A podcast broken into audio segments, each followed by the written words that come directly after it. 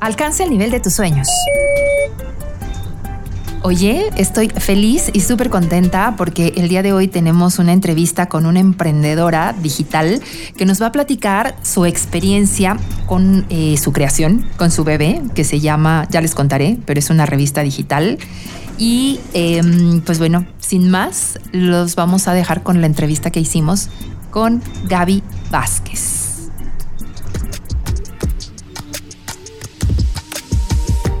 Te gustan los retos, ¿eh? ¿Qué tal este? El crecimiento de tu marca y tu propio desarrollo pueden ir de la mano. Bienvenidos, a Level Dream Podcast.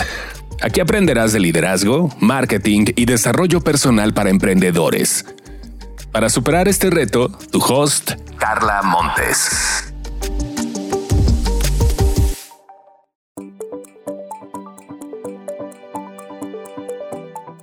Hola Gaby, ¿cómo estás? Bien, Carla. ¿Y tú? Bien. Súper emocionada aquí estar con ustedes en la mañana. Viernes en la mañana. Felices, felices de recibirte y que nos platiques de tu emprendimiento digital que se llama reflejo.mx, una revista. Y pues fascinados, fascinados de tenerte. Muchísimas gracias. gracias a ti, Carlos. Gracias, Carlos, también por invitarme. Y comencemos a Sí, oye, a ver, cuéntame, Gaby. Cuéntame de tu trayectoria, tu experiencia, para eh, comprender un poquito mejor qué fue lo que te llevó a crear reflejo.mx. Mira, primero soy comunicóloga, estudié ciencias de la comunicación en el Valle de México. Ok. Empecé a trabajar como modelo, trabajé como modelo como 8 años, 10 años y al mismo tiempo estudiaba, entonces me ayudó mucho a conocer los medios de comunicación, a conocer las grabaciones y eso. Y desde ahí dices, aquí soy, ¿no? Claro. Te vas este, formando y vas conociendo cómo se van haciendo los medios de comunicación. Ok. Tuve una materia de mercadotecnia de medios y me gustó. Me dije, bueno, me voy a dedicar a vender medios. Ok. Que es algo más sensato, vamos a decir, algo más número, más real pero con la gente creamos medios nos vamos un poquito a, a, perder un poquito la dimensión de la realidad. Ok. Y cuando son números te vas a la realidad, ¿no? Cuesta tanto, vale tanto, vas y el alcance es tanto. Ajá.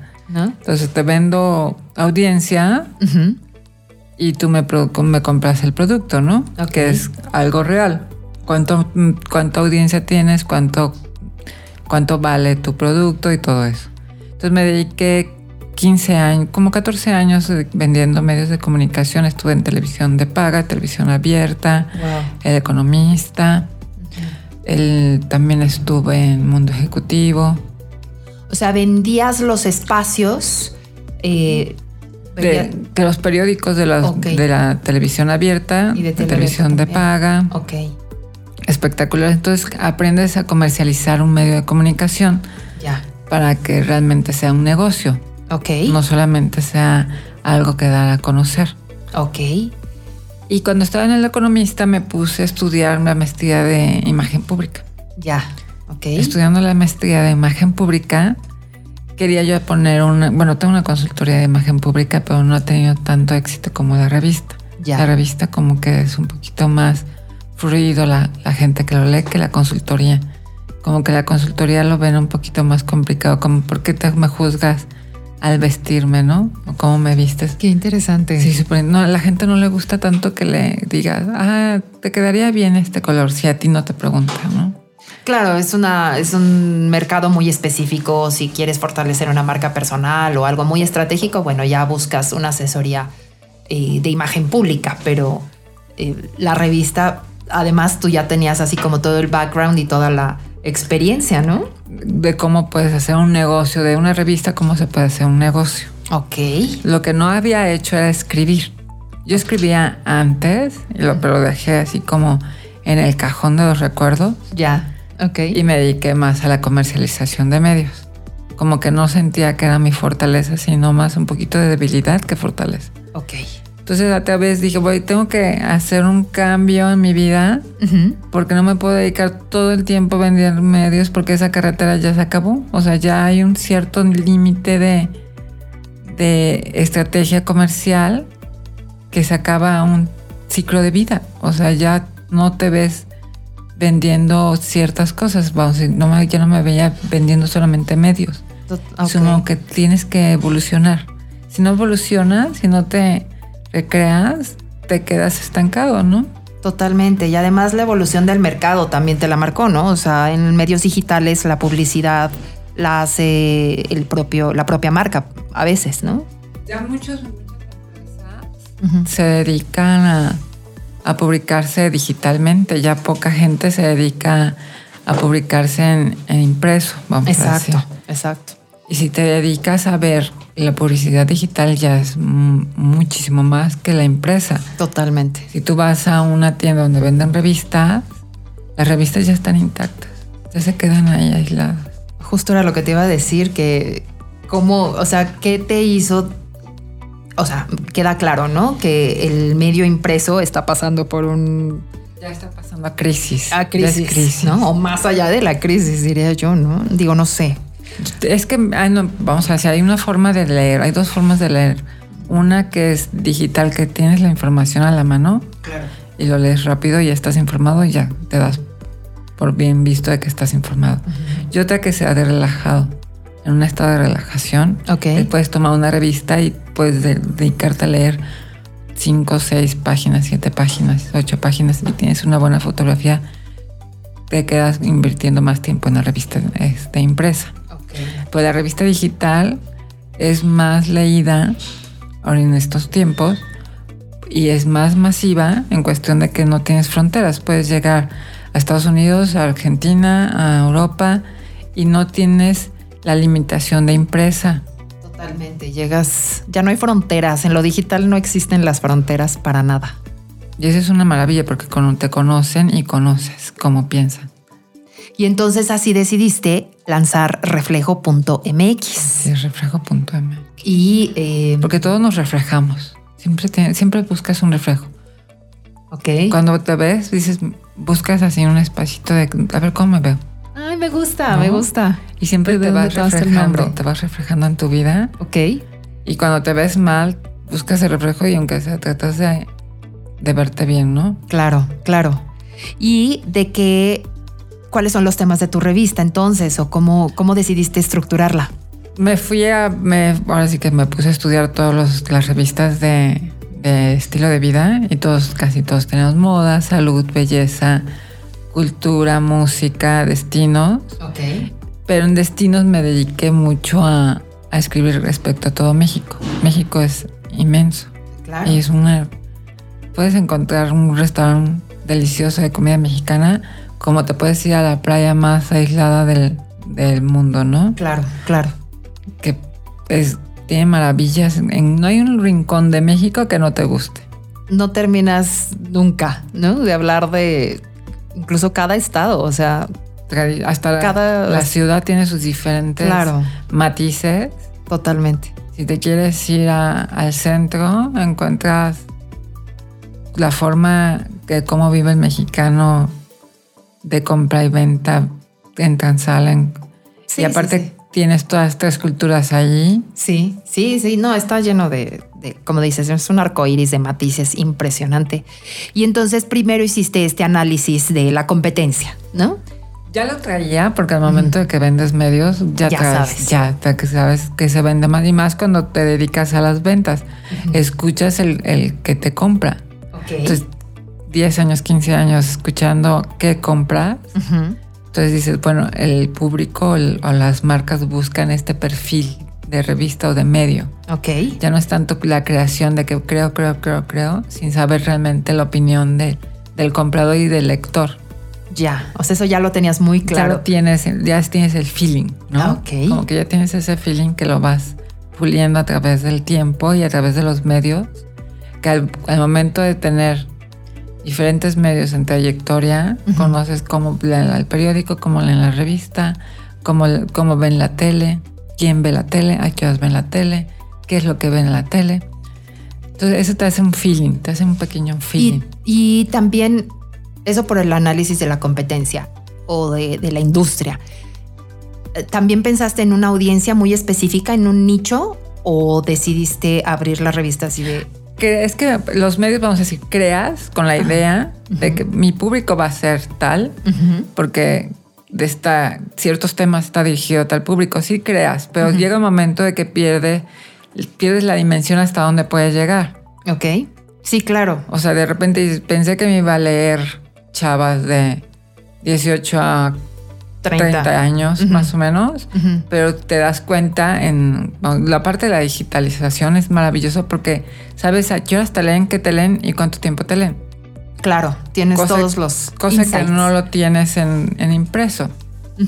No sabes, tú dices, pues, espero que les guste. Y no tienes a veces una retroalimentación. Sí, eso es, o sea, lo digital está increíble porque tienes cualquier cantidad de herramientas que te dicen hasta los minutos que leyeron tu artículo. ¿Cuánto tiempo se dedicaron a leer en ese momento? ¿O qué piensan en ese momento? Si les brincó, te van a escribir, te van a decir, oye, es que padre está, yo estoy aquí, en, vamos a decir uno que me escribió de Florida, de Florida y todo eso. Y este, tu artículo me gustó porque me sirvió mucho para mi piel, porque la tengo muy irritada por el sol. Está, ay, qué padre, algo claro. aporté. Escuchaste la audiencia también, esos eh, es comentarios. Muy importante. Claro. No sabes en qué momento está pasando que le gustó ese artículo. Oye, y entonces en el tema de la monetización, ¿cómo estableciste tu estrategia? O sea, porque, ¿no? O sea, lanzarla escribiste de temas, viste más o menos, ya sabías que, cuál era el estilo de vida o los temas en México, etcétera. ¿Cómo? La monetización. La monetización, ajá. Vas, tengo, tengo cartera de toda la trayectoria. Ok. Hay gente que dice, ay, qué padre, pero no, te compro, ¿no? Ajá. Y hay otros que dices, bueno, te compro un poquito más adelante. Hay gente que te dice, te lo compro en este momento más por amigos, amigos, ¿no? Que dices, ay, qué buena onda que aportó a la causa, ¿no? Sí, como sí, sí, sí, Y vas ahí, ahí, vas conociendo cómo piensan y qué, es lo que están buscando, ¿no? Oye, y en este mundo del video, o sea, estamos, eh, lo que platicábamos, saturados de mensajes, eh, hay un consumo de, una tendencia hacia consumir video. Llámale ¿De que TikTok, ajá, que la gente no lee o sea, ¿a qué le apostaste? O sea, sí, la gente sí lee. Sigue leyendo, pero ya no leen artículos tan largos. Por ejemplo, los artículos que están en la revista duran aproximadamente dos minutos. Ok. lectura y es una lectura muy fácil de leer. Ok. O sea, no es, no te aturde tan fácil. Hay unos artículos que sí son un poquito más complicados, pero también hay cierto perfil de lector. Ok. Sí. por ejemplo, hay unos que son cuidado de la piel, ¿no?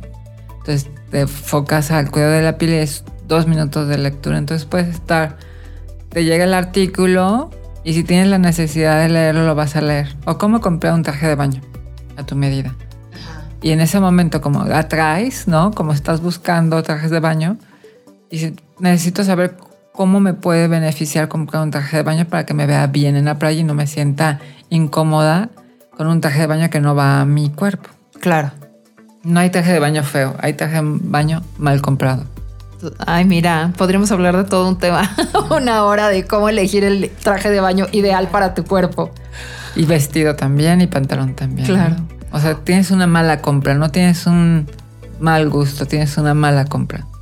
Mira, qué interesante. Luego platicamos de ese tema en específico. Oye, ok, y entonces, ¿qué le dirías, ya para ir como cerrando un poco, qué le dirías a la gente que quiere Emprender. ajá, emprender y basándose en su experiencia, ¿no? O sea, tú dijiste, bueno, voy a tomar todos estos años de experiencia y los voy a traducir en mi emprendimiento eh, y lo voy a monetizar, obviamente. ¿Qué le dirías a todas esas personas que quieren, que están pensando en esto? Ya sea lanzar una plataforma digital, em, poner un restaurante, poner un restaurante, lo que sea, una tienda, ¿qué le dirías? De que lo hagan. Es mucha gente a veces tiene miedo a a ser emprendedor, decir que voy a hacer tanto, tanto y no tengo, a ver si me alcanza. La vida nada más es una. Totalmente. Y si no haces, si no vas por tus sueños o si no añoras de tener eso, no vas a saber qué pasó. Igual no se te hizo. No, igual no tuviste el éxito que tú planeabas. O igual sí. Y los errores yo ¿Cómo, tuve, ¿Cómo hiciste? Una, tuve una agencia cuando tenía 25 años, 26 años. Tuve una agencia de modelos. Duré con ella tres años. Ok. Lo que me enseñó fue vender. Ok. Entonces, no hay una, vamos a decir, si no es un éxito, si no surgió algo que te haya sacado de, vamos a decir, de ser emprendedor, tienes aprendizaje. Totalmente. O sea, tienes un aprendizaje que no te lo va a dejar nada. Sí. O sea, la preocupación, sentarte. Tienes que ser apasionado. Ok. Un emprendedor tiene que ser apasionado, no tiene que ser de, ay, a ver qué pasa. No, si tienes que estar este, en la lucha del día a día. Si no eres luchador, soñador, apasionado, apasionado no lo hagas. eso es lo principal. Yo creo que si tienes eso, ya los errores inevitables. Lo tienes que tener. Las, son parte, ya, ya, ya lo somos como parte del día a día. del día a día, ¿no? De, del camino del emprendedor. Aprender a caminar con los errores. Ah, vas, vas sumando, no restando. Ok. O sea, si, si te pasa, si te equivocas, vamos a decir, lo sumas como una experiencia, no como un error. Es dependiendo del enfoque. Eso sobre todo eso. Lo vas sumando, dices, no, es que ya, ya me pasó. Entonces dices, no, ya no es de camino, no es. Y no es personal. ¿no? Aparte, no tomártelo personal o no es así de la vida no me lo está haciendo a mí. Es parte del camino. Parte del camino.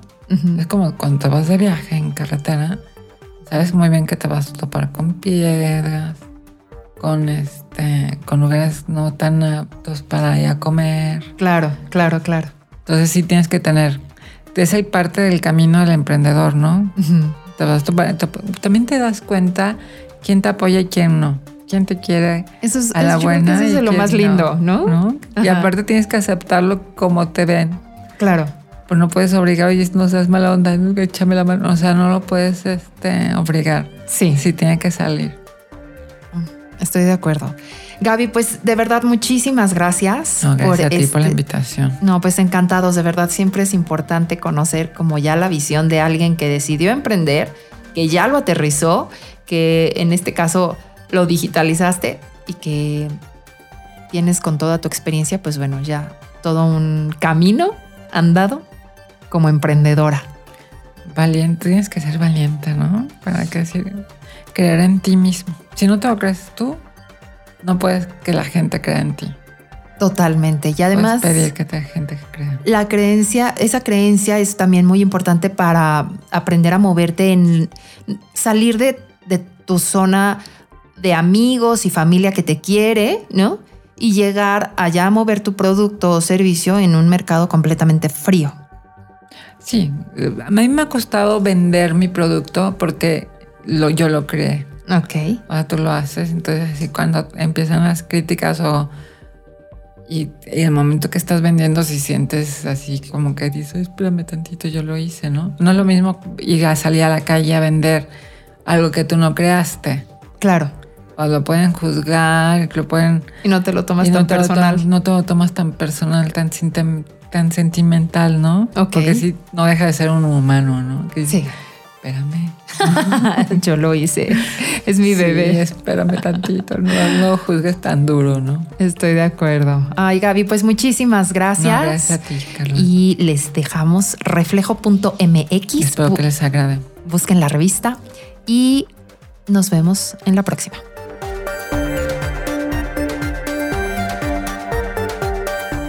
Antes de irte, no olvides presionar follow aquí en Spotify y síguenos en Instagram en arroba leveldreammx.